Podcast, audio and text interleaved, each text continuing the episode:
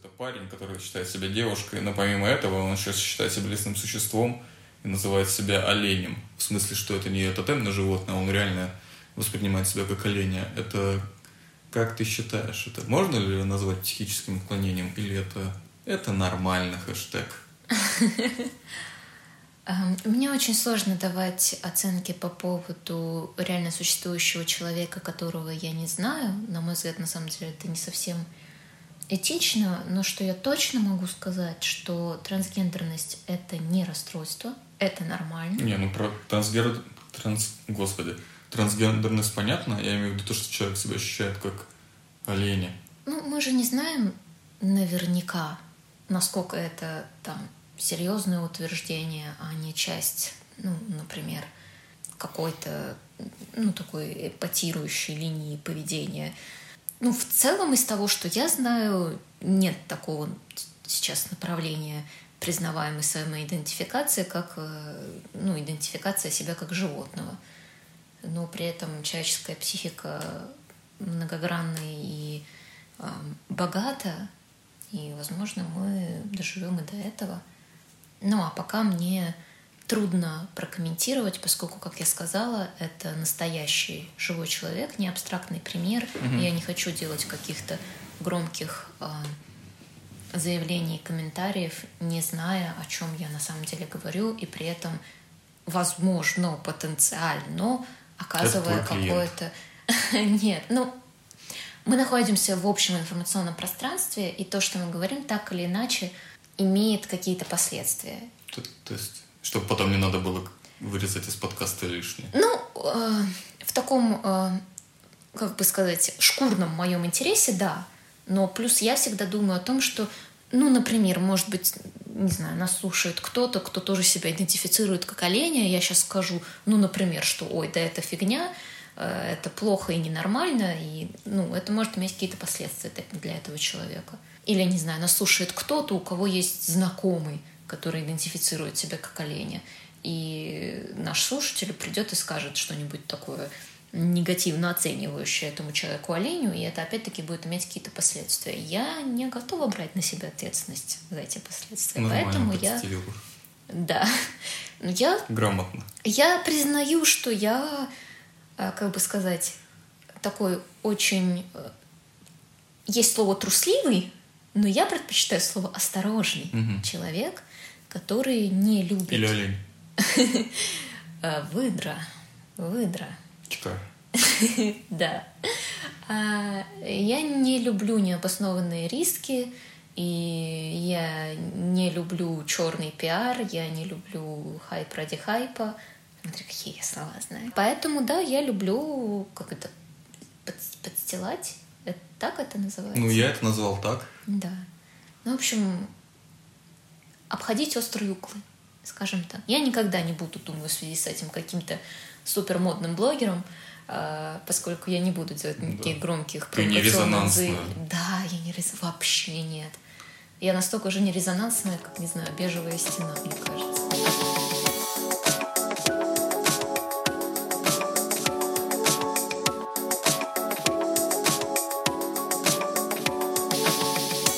Здрасте, мордасти. Здесь Алена. Это я. Здесь Арсен, и вместе мы подкаст «Зеленый таракан». Почему ты мне не дал сказать, что Арсен — это ты? Я готовилась. Я только набрала воздуха. Тебе никто не мешает. Кто Арсен? Алена, кто Арсен? Это Покажи. он! Е-е-е. Он! Да, вместе мы подкаст «Зеленый таракан». Если вы с нами впервые, то мы подкаст о психологии, Алена практикующий психолог. Да, это так. У Алены есть э, супер крутой блог в Инстаграме, супер крутой, супер полезный, о котором Алена сейчас расскажет. Ходите и сами все увидите. Там есть на что посмотреть. express.psychology, ссылка будет в описании. Да, очень скромная реклама. Супер полезный блог с супер подробными ответами от Алены. Мне просто и самое главное, и самое главное, что все абсолютно бесплатно, ребята. Вы бы видели, там, там такое безумие, все бесплатно. Это а, пока что. А вдруг это изменится? Так, ты... Да я не знаю. Еще раз это, корпоративные секреты разбал... разбалтываешь. Также, я думаю, что стоит поблагодарить всех тех, кто присылает милые отзывы тебе в личку, и даже не только в личку, а делает репосты и, ну, как это, контексте Инстаграма это назвать? Можно ли это назвать репостом? Ну, отзывы. Ну, в Ну, общем, э, мы очень ценим ваши отзывы, вашу обратную связь. Мы реально сидим здесь и обливаемся слезами умиления каждый раз, когда получаем... Ладно, реву только я. Да, я суровая женщина. э, Я не позволяю себе таких прелестей человеческой слабости, как слезы. Если что-то я не серьезно, слезы это нормально. Так что да, в общем, нам э, супер приятно и очень здорово, что таких отзывов становится все больше в последнее время. Не останавливайтесь. Лишний или не лишний раз напомню о том, что можно ставить звездочки в iTunes, можно писать комментарии, ставить лайки, дизлайки в аудиоверсии на YouTube. Э, Есть вариант поставить лайк и написать комментарий э, на платформе CastBox. Ну, в общем, как-то так. Э, Первый выпуск второго сезона, он же Yeah. одиннадцатый выпуск. Yeah. Погнали. Ален, о чем сегодня говорим? У нас сегодня очень загадочная, очень необычная тема, и она называется эскапизм. И также где-то рядом э, с ним понятие деперсонализации и дереализации. Ну, узнаем, насколько они на самом деле рядом друг с другом. Да. И у нас есть э, романтичное еще название для этого выпуска, которое ты придумал. Да. Может быть, ты его озвучишь? А я вот я просто не знаю пока еще, как мы в итоге назовем выпуск, но рабочее название э, это бегство в себя и от себя. Я в восторге. Звучит неплохо. Я считаю, что в Арсене погибает поэт. И я не знаю, почему я произнесла это так. Поэт. Поэт. Ну, вот есть поэты, а ты поэт. Звучит как оскорбление. Звучит так, что мне и не стоит как бы беспокоиться насчет того, что он во мне погибает. Нет, я вообще не это имела в виду. Традиционный вопрос. Куда без него? А, как дела? Что А. делаешь? Ясно. Что такое эскапизм? Эскапизм — это очень интересное, неоднозначное понятие, которое в большинстве случаев описывает определенную стратегию поведения человека, которая заключается, в общем-то, в бегстве, как несложно перевести да, это слово с английского, и в бегстве, как правило, от реальности. И зачастую подразумевается, что это бегство в какой-то воображаемый мир, э, придуманный сам, ну, в общем-то, самим человеком, либо в многочисленные миры, э, придуманные другими людьми, то есть в книги, фильмы, во вселенные, э, в игры разнообразные, в том числе в онлайн-игры. А может ли быть наоборот, что человек бежит из э, параллельных миров в реальность? Вот это уже шизофрения. Но это официальная точка зрения, а я, как неутомимый романтик и, в общем-то, эскапист в душе, думаю, что да, возможно. И мечтаю однажды встретить э, человека, который бежит из параллельного... Подожди, из, из какого мира? Из воображаемого мира в реальный? Ну, я, кажется, сказал с параллельного, но я имел в виду что-то вроде вот да, вот меня это... Вот я поняла, что ты имел в виду, но потом, когда воспроизводила, я уже воспроизвела то, что ты сказал, меня это Мгм. как будто бы запутала. Ну, я вроде ответила. А, ну, а, нет, я еще, ну, еще зачастую при этом под эскапизмом подразумеваются и, например, а, алкогольные, наркотические, игровые, пищевые и психологические зависимости, потому что, в общем-то, суть там та же, не столкновение с реальностью, не Мгм. столкновение с болью, какой-то уход. А вот с такими зависимостями разве не нарколог работает? Нарколог. Э, Это просто, я поэтому и говорю, что эскапизм это сложное и неоднозначное понятие, потому Мгм. что оно одновременно пересекается очень со многим. И вообще, э, если рассуждать очень масштабно, можно сказать, что вся наша жизнь это эскапизм от страха смерти. И все, что мы делаем, все наши амбиции, все наши заведения семьи, Вот и это разговоры, подкасты. Да, так я говорю, вот мне поэтому меня эта тема и вызывает такое воодушевление, потому что это не только про психологию вообще, это, ну, там, на самом деле очень близко к психоло... тьфу, к философии. Мгм. И, в общем-то, многие философы и занимались этой темой. Но я тут, на самом деле, совсем не подкованный человек, поэтому я не возьмусь э, цитировать и приводить примеры, поскольку надо либо делать это хорошо, либо делать никак, сказал мой разбушевавшийся внутренний критик. Разбушевавшийся Джейсон Стэтхэм. Да. Мой критик внутренний таки похож на Стэтхэма, он тоже такой вот, лысый, лысый, брутальный. брутальный, крепенький и готов дать мне по морде каждый раз, когда я с ним. Ну давай договоримся. Ну, у вас с ним, с ним абьюзивные отношения. Есть такое. Но мы работаем над этим. В целом он, э, мой внутренний критик Стэтхэм, больше похож на вот этого лощенного Стэтхэма из 2020 года, чем на э, гоповатого, там, не знаю, из двухтысячных. Я давно не видел Стэтхэма, но мне кажется, что в 2020-м он должен выглядеть как-то уже сильно постаревшим, и вряд ли к нему можно применить слово «лощеный». Хотя ну, эти звезды последний сидят раз, на я адренохроме видела... и только молодеют. Когда я последний раз видела его фотографию, это была какая-то фотография с красной дорожки, он там был, ну, в приличном костюме, такой весь намазанный, причесанный, со своей красивой женой. У меня а в голове они вместе внутри тебя там тусуются вместе с женой? Мы так далеко ушли. Да. А, возвращаясь к теме. Да. Я говорила о том, что в целом можно рассматривать всю нашу жизнь как эскапизм от страха смерти, да, от реальности нашей смертности. Поэтому это понятие, оно максимально широкое, пластичное и применимое к очень разным моментам в зависимости от ну, нашей точки зрения и нашего желания разводить демагогию. Мы будем разводить демагогию или... А, мы будем, но будем стараться умеренную демагогию разводить, такую, чтобы до конца этого выпуска дожил хотя бы кто-нибудь. Хотя бы кто-то из нас. Да, между прочим. Тогда вот так вот очень сильно ограничивая разведение демагогии, объясни тогда, в чем отличие эскапизма, скажем, от э, буйного воображения, просто от фантазии и от увлеченности каким-то процессом и от состояния потока. Опять-таки, различие очень тонкое и заключается в основном в том, что, ну вот, как я сказала, эскапизм в целом подразумевает уход от чего-то. То есть что-то плохо в жизни, что-то плохо в определенной сфере – что-то плохо вот в моей реальности. И прям обязательно плохо. Это прям условие. В основном, да, но сейчас скажу об исключениях. И вот что-то меня не устраивает, а, и я начинаю выбирать вот эти какие-то стратегии для того, чтобы ну, не решать эту проблему. Или если она субъективно воспринимается как нерешаемая, для того, чтобы заглушить свою боль, отвлечь от нее, сместить фокус своего внимания.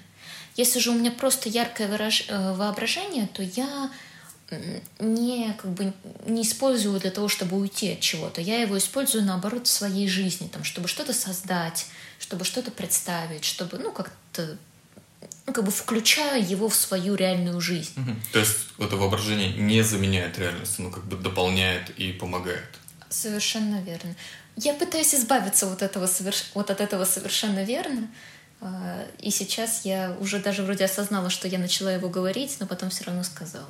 Совершенно верно. Но при этом бывает ситуация, когда, казалось бы, проблемы нету.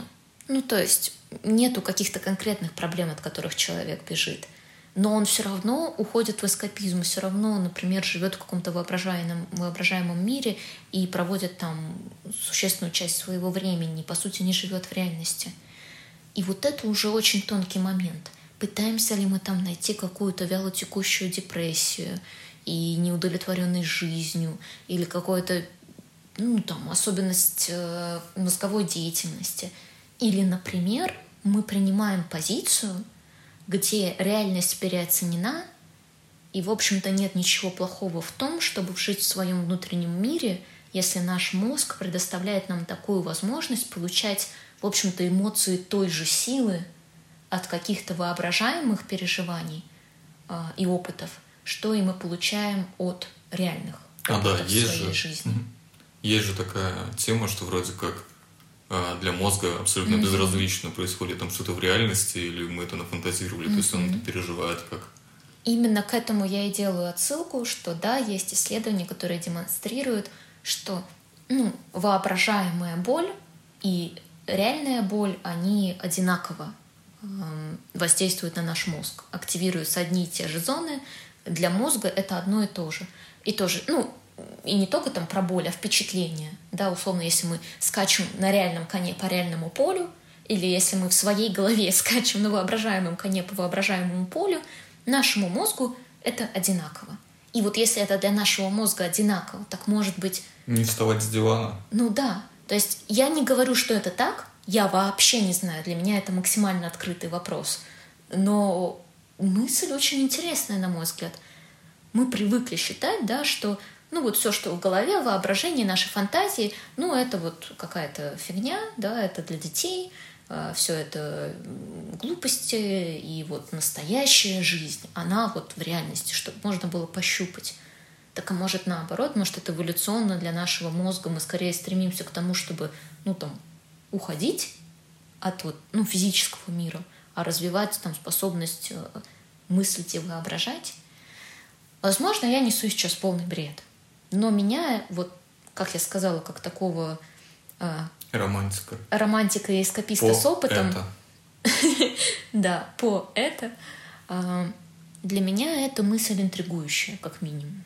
В какой момент эскапизм приобретает вот эти нотки патологии? Или он в целом, или это в целом вообще норма, и он никогда не становится патологией?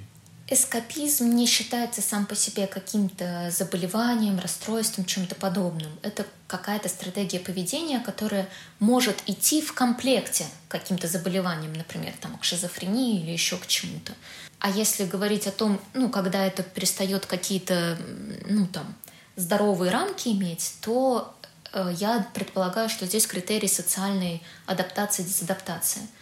Если ну, человек перестает быть социально адаптирован, если он уже не может там, не знаю, ходить на работу, общаться с людьми, потому что он ходит на воображаемую работу так и общается с воображаемыми людьми. Ну и, например, он умирает от голода в темной неоплаченной квартире, окруженной собственными фекалиями.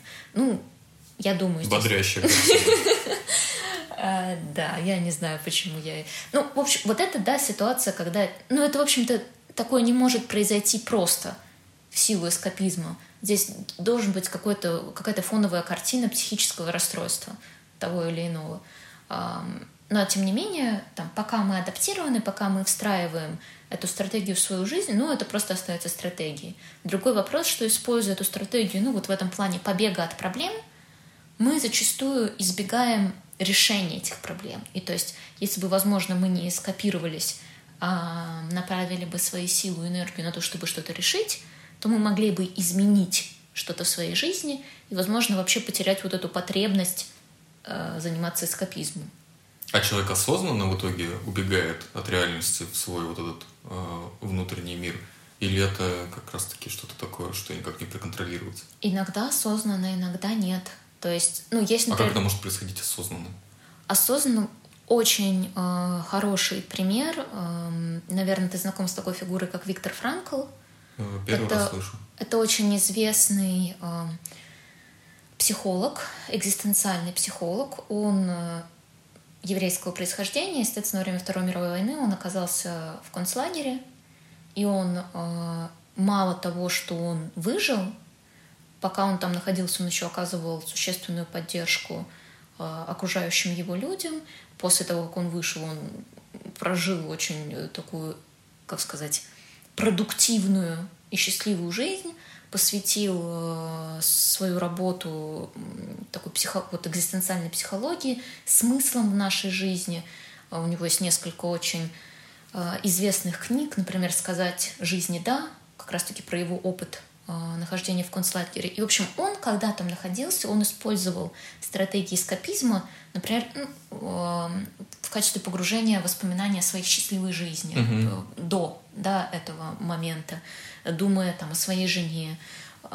И это, это было эскапизмом, да, он погружался в эти фантазии, воспоминания, но это помогало ему справиться ну, там, с абсолютным ужасом той реальности, которая была вокруг него.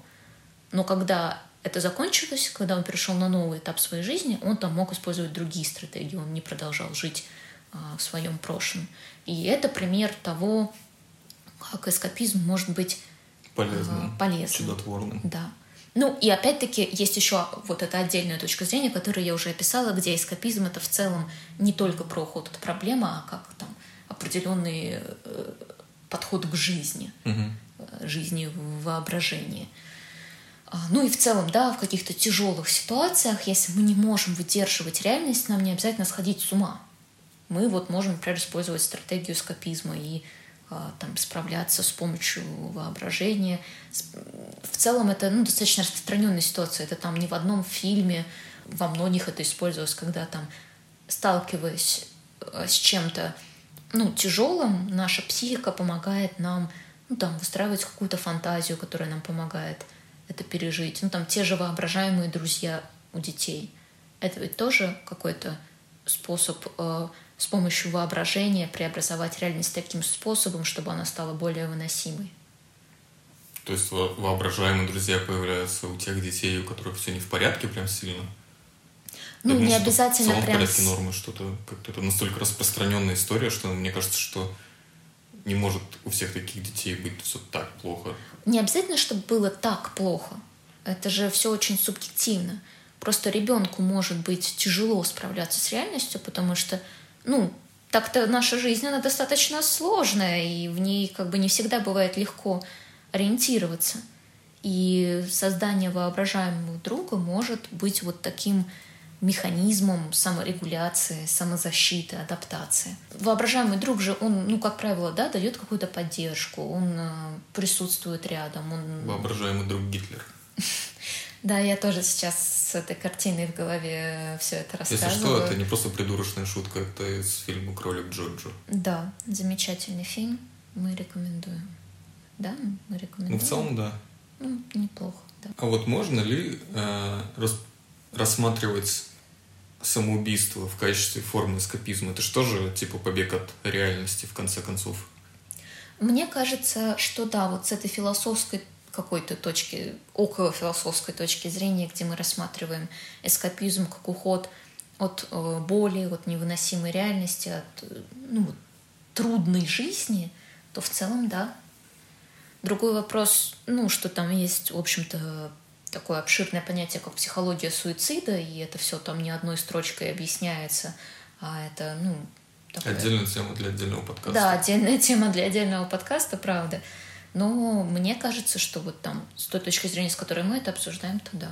Ну, опять же, такой вопрос, который более-менее перетекает из выпуска в выпуск. Есть ли какой-то определенный набор личных, личностных черт, при которых, э, ну, типа, человек чаще бежит mm-hmm. от реального мира в какой-то выдуманный? Ну, опять же, допустим, меланхолики, может быть, больше к этому склонны. Не буду, как обычно, все валить на меланхоликов. С чем определенно это коррелирует? Это, во-первых, с шизоидностью. Шизоидностью не как с предрасположенностью к шизофрении, а с шизоидностью как вот с акцентуацией. Помнишь, mm-hmm. мы их обсуждали? Мы, да, но, возможно, слушатели не все понимают, что это. А, акцентуация — это крайняя выраженность в рамках нормы, но при этом очень сильная выраженность каких-то черт характера. И бывают разные-разные-разные наборы, в том числе шизоидность. И туда входит как раз-таки вот это ярко развитое воображение, отстраненность, не включен, такая неэмоциональность, не включенность, в общем-то, в социальные какие-то взаимодействия, погруженность в себя, такая легкая утичность. Опять-таки не в плане расстройства, а просто в плане того, что не очень интересуют другие люди, скорее интересует что-то, что внутри происходит. И... Ну, процесс пищеварения. Ну, не совсем, но... А, так вот, с шизоидностью, как как раз-таки со стратегией, где... Ну, не со стратегией, как с типом, где очень большой вес имеет э, воображение, интеллектуализация и э, вот этим нахождение в собственном внутреннем мире. Плюс есть такое понятие, уже как отдельная история.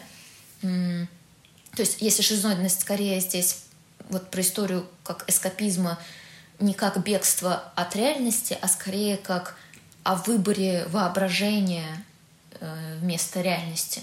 Не потому, что реальность настолько хуже, что уж лучше воображение, а потому что просто посмотрев на реальность и на воображение и не имея там чего-то прям ужасного в реальности, человек скорее выбирает воображение просто потому, что ему так интереснее. Чисто по приколу. Ну да, это вот ну, то, к чему возвращаемся, то, к чему, о чем я говорила, вот про эти две позиции, собственно, на эскапизм. И второй момент — это уже скорее как раз-таки про именно бегство от реальности как от источника чего-то болезненного. Это про сверхчувствительность. Есть такое понятие, как сверхчувствительность. Это определенная группа черт, которые на самом деле э, ну, достаточно часто встречаются у людей, ну, в общем-то, само название говорит за себя, это чувствительность к, к тому, что происходит вокруг, э, восприимчивость, в том числе к сильные эмоции, сильная ранимость. И там есть и ряд э, сильных достоинств. Это высокая развитая эмпатия, тоже высокоразвитое воображение, способность понимать людей, э, эмоциональный интеллект. Ну, там, на самом деле, это очень интересные черты, которые в том числе очень э, сильно коррелируют со способностью быть хорошим психологом, например. Mm-hmm. Но если человек не находит способа адаптироваться к особенностям вот этих черт, то может становиться нехорошо в силу того, что постоянно очень много давления со стороны окружающего мира. Э, человек не может справляться со своими сильными эмоциями. Он может ну, там, сильно погружаться в депрессивность и не справляться с этим состоянием. И тогда выходом для него может стать, там, в частности, эскапизм э, в разных своих проявлениях, как способ вот совладать с этими сильными эмоциями и вот с этой неспособностью справляться со всеми теми воздействиями, которые внешний мир оказывает. А если человек чувствует, что эскапизм, его бегство в воображаемый мир э, начинает приобретать какие-то колоссальные размеры, и он бы не хотел, чтобы все именно эти размеры приобретало, что он хочет как-то остановить это все, э, как тогда с этим справиться? Есть ли какие-то механизмы, не знаю, упражнения? Самый верный способ это пойти к специалисту в этот момент, потому что, ну, как бы, если вы дошли вот до такой стадии, что вы настолько сильно погрузились в это состояние, что уже даже сами поняли, что это нездоровая фигня, то, скорее всего, вы находитесь там на той стадии, где самостоятельно вам будет сложно с этим справиться, потому что, ну, там, эскапизм — это то, что на самом деле так в той или иной форме так сильно распространено, что, в общем-то, до очень серьезных стадий не рассматривается как проблема. Ну, мы все смотрим сериалы и играем в какие-то игры, и курим, и пьем, и едим, и, ну, в общем-то... Просто достаточно... живем, судя по тому, что ты Да, да, да. В этом-то, ну, и вся фишка, что можно вести очень эскапичный, вот в таком плане, как бегство от боли и от трудностей, а, эскапичный. Я не уверена, что можно так. Э, можно. Эскапистский. Да, не-не-не, эскапичный. Ужас, какой, мне теперь стыдно. Ну, в общем, можно вести очень эскапистский образ жизни, который будет абсолютно социально приемлемым. И про который будет очень сложно самому понять, что он, в общем-то, эскапистский. А если вы прям заметили, и если для вас это свойственно, и вы вдруг заметили, что прям, ну все, у вас в жизни нет ничего, кроме заедания, засматривания, запивание и так далее, то я не говорю, что это невозможно. Ну, конечно, возможно, нет никаких ограничений для человека как э, существа со свободной волей. Но определенно легче будет это сделать со специалистом. Но смысл в том, чтобы э, понять, от чего вы бежите, понять, почему вы от этого бежите, а не э, решаете этот вопрос, и начать думать о том, как можно его решить вместо того, чтобы от него бежать и звучит как что-то супер простое и логичное, но я думаю, несложно догадаться, что на практике если бы все было так просто... Не все так просто и логично. Да, если бы все реально было так просто, то просто не было бы эскапизма. А вот как бы откуда-то он взялся. Значит, субъективно все это не так просто. А если субъективно не просто, значит, нужно найти кого-то, кто будет объективен, и этим кто-то может стать психолог. Например, ты. Нет, ну слушай, я серьезно, я это говорю не потому, что я хочу заманить как можно больше людей к психологам, просто потому, что это так. Я, ну, на себе проверяла, как какая-то ситуация может казаться, ну, вот, ну, я не знаю, какая. А на своем личном примере ты можешь рассказать, какие, как ты боролась с эскапизмом? Как тебя это коснулось? Как я сказала с самого начала, я на самом деле заядлый эскапист со стажем. То есть, и причем в обоих смыслах. То есть я искренне считаю, что это и следствие моих личностных особенностей, и у меня это было с детства. То есть я очень много читала с детства, я очень много времени проводила в своем воображении. Лет с пяти каждый вечер я сочиняю себе сказку, когда э, ложусь спать когда засыпаю. И у меня там создано, ну, столько уже каких-то миров, вселенных, и, ну, это часть меня. И я действительно, мне иногда, если я создаю какую-то новую идею и начинаю ее прорабатывать, ну, вот этот какой-то кусочек вот этого воображаемого мира с какими-то новыми персонажами и мной в этом мире, на какой-то э, этап, ну, на какое-то время для меня это может стать интереснее, чем реальность. Даже если у меня в реальности в этот момент нет ничего плохого, и есть что-то интересное и хорошее, я ну, могу в такие дни прям залипать. Мне очень хочется вот, там вот просто сесть и подумать об этом Мгм. и закончить эту идею. Но при этом это не длится там вот, ну, я не знаю, месяцами. Обычно, ну, вот день где-то мне нужно, чтобы вот додумать эту идею и отпустить ее. Но у меня реально это есть. И при этом еще я периодически использую вот эти как раз-таки стратегии именно ухода от каких-то сложностей, что я могу начать запоем смотреть какой-то сериал или читать книжную серию фантастическую. Э, Ну, вот у меня там есть какой-то стрессовый период. И, ну, Посоветуй книжную серию фантастическую. ну, их много. Ну, там, Гарри Поттер, Властелин конец. Я Нила Геймана очень люблю. Ну, там, Фрэнк Герберт, Ведьмак. Ну, Герберт это я Дюну имею в виду. А, Ну, Все понятно. да. Я люблю фантастику, фэнтези, да, я этого не скрываю. А, А все, кто любит фантастику и фэнтези, и те, кто пишет, это все эскаписты, потому что ну, это все-таки... Вот там реально параллельные миры. Ну, как я понимаю, есть такое восприятие, что да, это определенно связано. В общем-то, э, там Толкиена считают таким амбассадором эскапистов, и, в общем-то, он был как раз-таки из тех, кто позитивно оценивал этот процесс. Он и говорил, что, типа, а в чем Да, проблема? чуваки. Посмотрите на этот мир и посмотрите на э, там, воображаемый мир, Я где что вы ему, выбираете. что ему даже вообще совсем не нравился тот современный ему мир, что он очень был недоволен, как развивается цивилизация, и поэтому в том числе а, он создал иной мир. Да. Если не ошибаюсь, он еще говорил что-то «Если не ошибаюсь». Пани, э, пани Гджиновшик. Если не ошибаюсь, он еще говорил что-то на тему того, что в воображаемом мире возможны вещи, которые невозможны в реальном мире. Какая новая мысль! Ну, в общем, что в воображаемом мире может побеждать добро. И мы можем сами выбирать, что произойдет с нашими героями. И мы можем, ну, как бы получать, ну, условно, удовлетворение, какую-то вот эту эмоционально-психическую, ментальную разрядку, а, справедливость и так далее, которые мы, ну, мы никогда не получим их в реальном мире. И, я не знаю, насколько это здоровая фигня, потому что, ну, там, если справедливость невозможна, то а нужно ли о ней мечтать и вообще как-то себя подкармливать, это иллюзии. Ну, вот А можно ли э, эскапизм использовать в каких-то терапевтических целях? Ну, типа, что в реальности э, удовлетворение невозможно какой-то потребности, зато ты можешь э, убежать куда-то внутрь себя и, ну, типа, э, Ну, не если знаю, ста- навалять гопником внутри себя и почувствовать себя победителем, и так, ну, типа, да. А мозгу-то все равно, как мы выяснили. Ну, если вот прям вот до такой степени растягивать эскапизм, мы сейчас его просто во все с тобой стороны растягиваем, то на самом деле... А он поддается легко. Да, вот я же говорю, а, то на самом деле на этом механизме построена вообще большая часть современных психотерапевтических техник. А, И в транзактном анализе, и в гештальте, да и в психоанализе их полно, когда, ну там вот условно те же разговоры, то, что мы обсуждали в подкасте про субличности, э, там с- с- разговоры с субличностями, это же все происходит в воображаемом мире. Это закрытие там непрожитых, недоделанных отношений с теми же родителями, э, со своими внутренними этими родителями.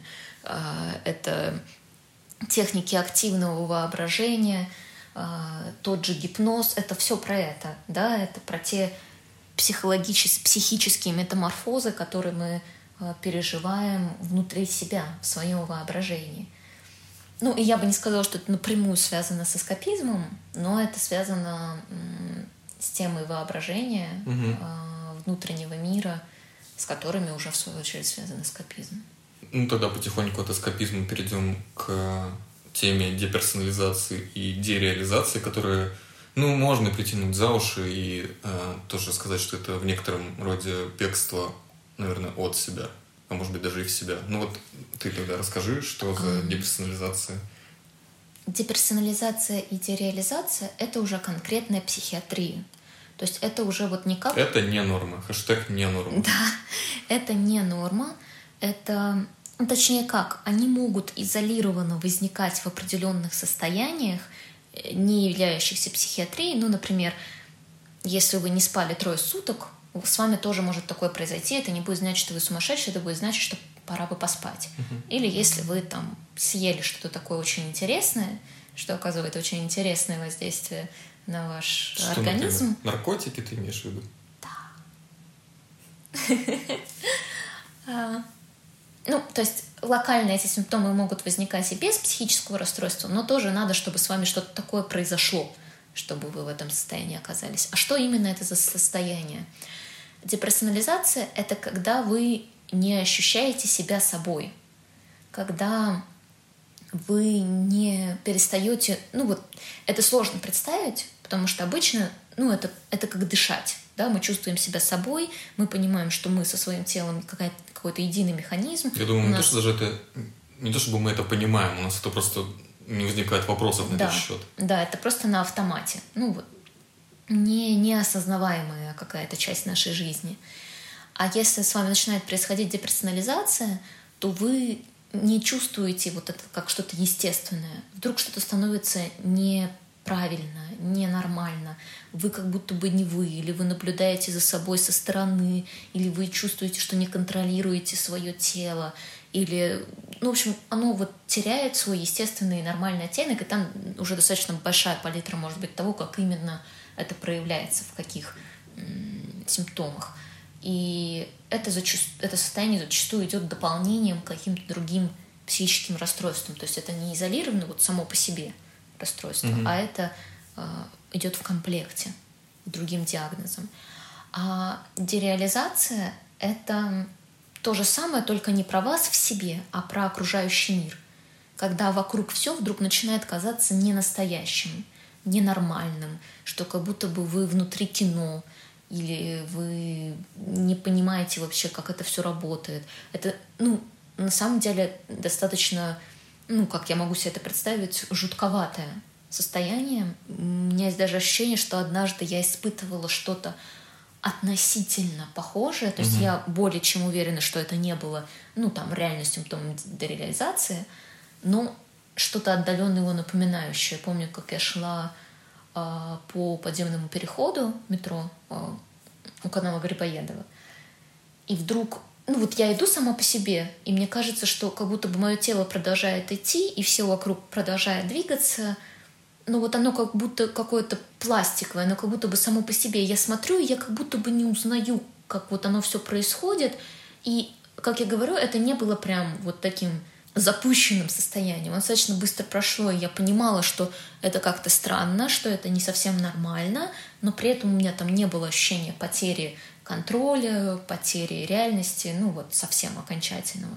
Но вот какое-то ощущение того, что что-то идет не так, и свет какой-то не такой, как обычно, какой-то слишком светлый, и как-то все как будто бы приглушенное и одновременно более яркое, очень смутное состояние.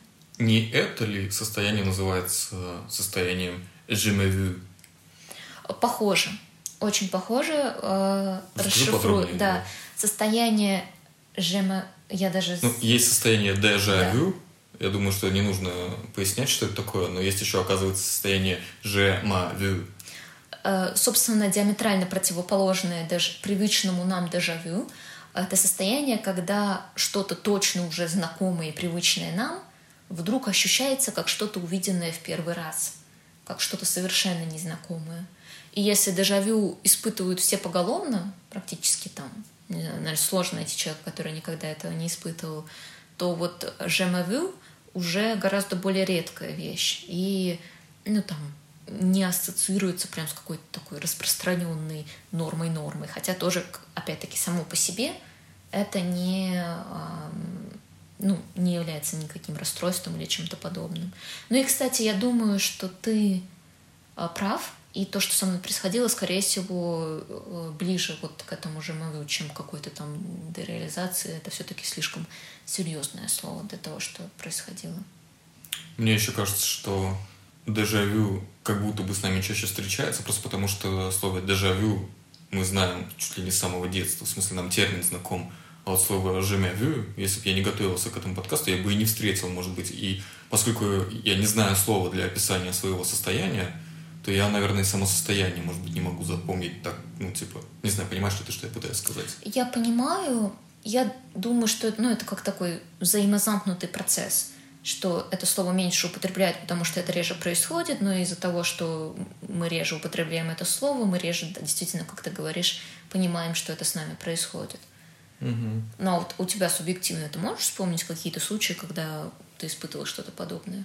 Ну, как будто бы нет, если честно.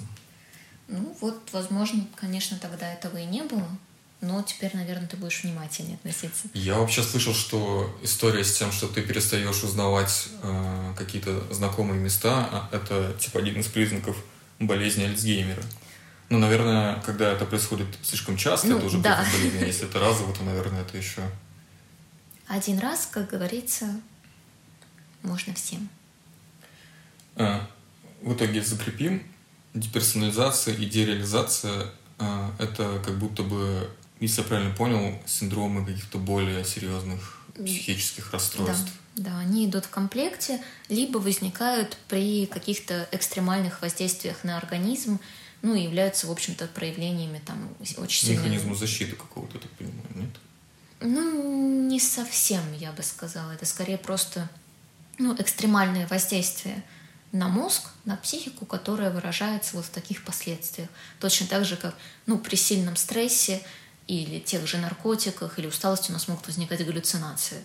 Ну, по сути, это такая разновидность галлюцинации, которая не связана с продуцированием э, какого-то нового образа, который встраивается в реальность, а связана с изменением восприятия уже имеющейся реальности. И психиатры меня сейчас просто возненавидели, потому что я смешала кучу понятий. А мы возненавидели их, потому что пошли в жопу. Не, ну что это такое?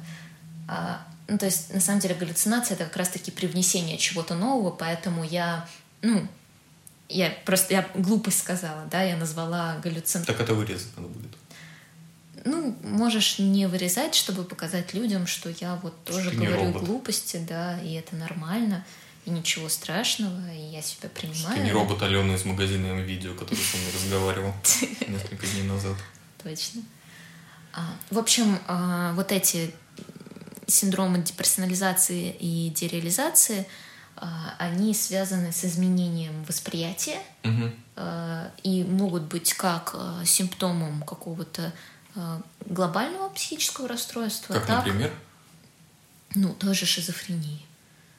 А, так и, ну, и каких-то других. Я, я здесь не психиатр, я Мгм. не буду кидаться какими-то названиями, чтобы в очередной раз не сказать глупости. Либо являются локальными последствиями каких-то экстремальных воздействий на организм. Вот так. Мгм. А как долго длятся эти состояния? Это что-то такое краткосрочное или это прям, ну, человек живет с этим? А, Если честно, я просто не знаю. То есть я предполагаю, что это может длиться как от миллисекунд, так и до часов, и, возможно, даже дней, в зависимости от того, э, ну, как бы вот если это по- последствия какого-то воздействия, Мгм. и, ну, воздействие заканчивается, там человек постепенно восстанавливается, состояние проходит, а если это как симптом э, расстройства, так тогда, возможно, это и может, э, ну, продолжаться днями, годами и так далее. Я не знаю, я не уверен за слово лечение в данном случае, но, условно говоря, помощь лечению в таком случае, она как бы направлена именно на синдромы деперсонализации и дереализации, или Ну, это что комплексное. леч- да, что это комплексная какая-то штука, что Это комплексное лечение того расстройства, на фоне которого это состояние развилось. Ну, насколько я понимаю, там достаточно сильно связано, с- в том числе с депрессивными расстройствами, поэтому там активно применяются противотревожные средства, антидепрессанты и вот все вот это. А, ну вот ты хотел от меня еще какое-то название. Вот с депрессией, да, тоже это связано сильно. Мгм. А к тебе, у тебя есть опыт э, работы с клиентами с, подоб- с подобными вот приколами? Um, нет. У меня все-таки приходят в 99% случаев, случаев э, условно здоровые люди, ну, то есть они могут э, содержать в себе больше или меньше процент невротических составляющих, и это, ну, это очень распространенно. Людей без невротизма ко мне практически не приходят. Но вот то, о Они чем просто мы... не доходят до тебя? Теряются по пути? Ну, им просто неинтересно. Да. А, а вот с такой уже ярко выраженной а, ну, психиатрией все-таки, как правило, ко мне сложно попасть с таким состоянием, поскольку, ну, как правило, есть понимание, что с этим состоянием нужно идти все-таки к психиатру. Я думаю, что мы э, на этом месте будем заканчивать потихоньку.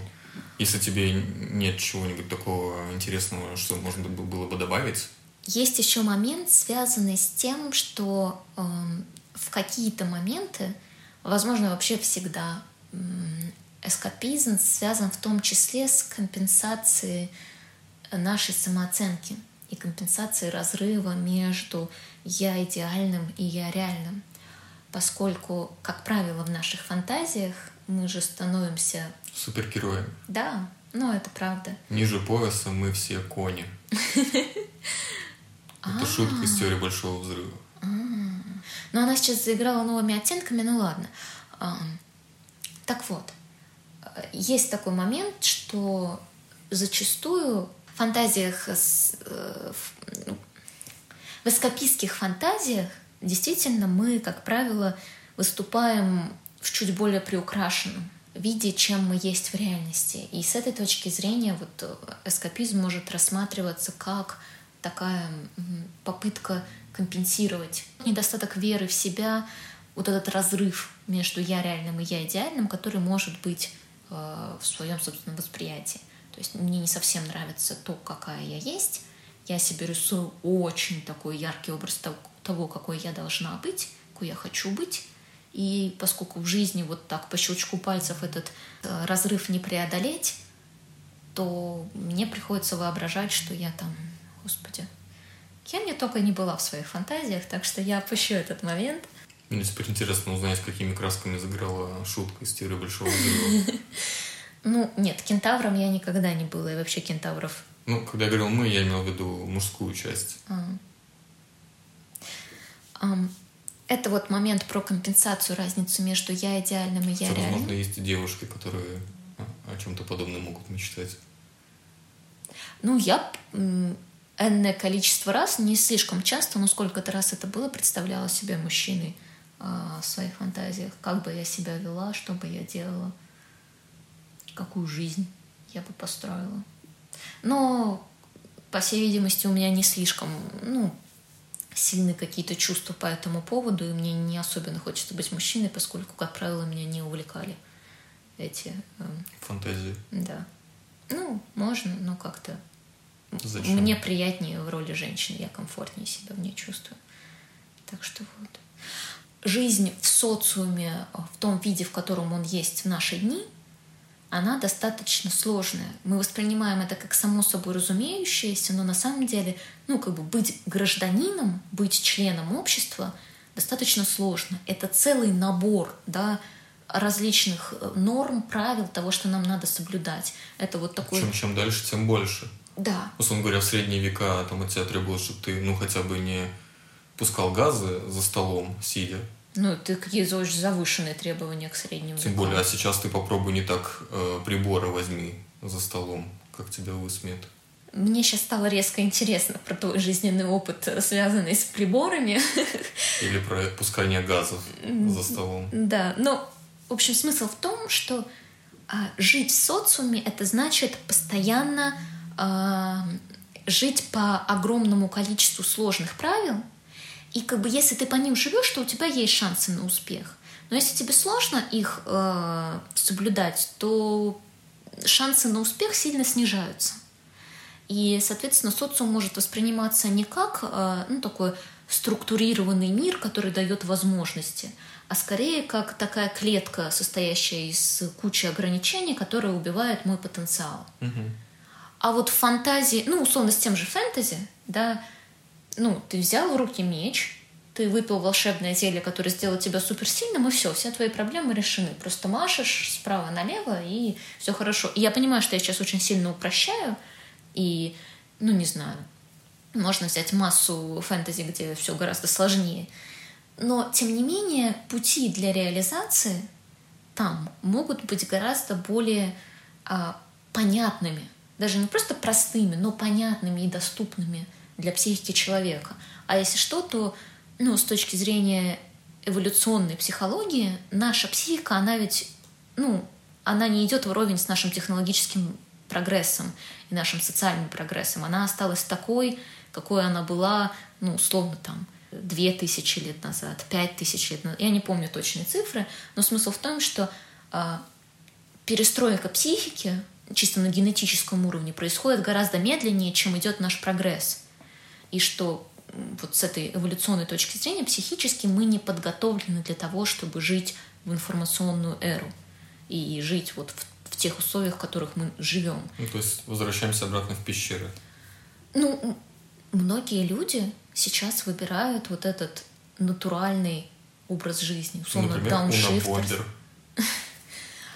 Ну, вот эти течения, там, дауншифтерство, например, а, вот э, возврат я сейчас затрудняюсь э, правильные термины употреблять, ну, как бы возврат к натуральному образу жизни.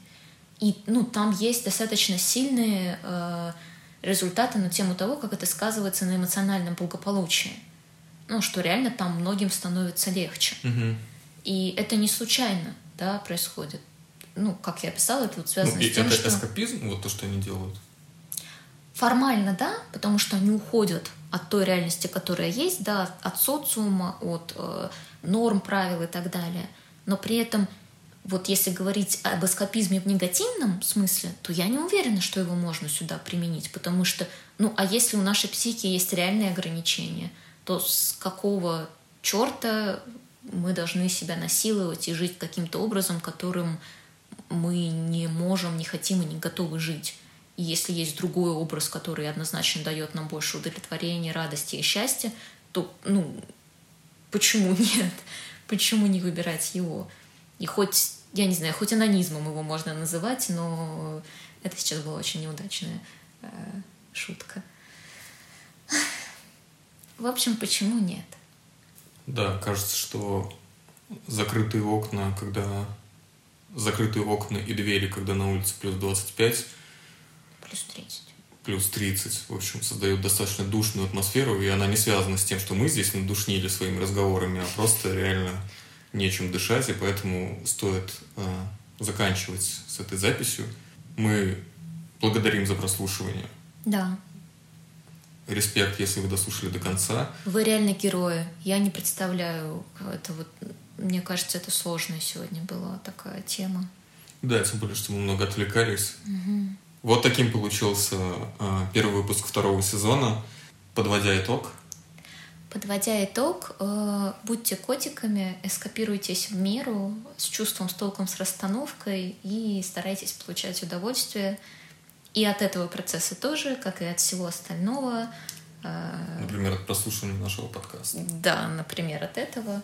Надеемся, что стало как-то, ну, что какое-то видение этой темы сформировалось, а если нет — то пишите свои вопросы там, где найдете такую возможность. Э, постараемся на них ответить.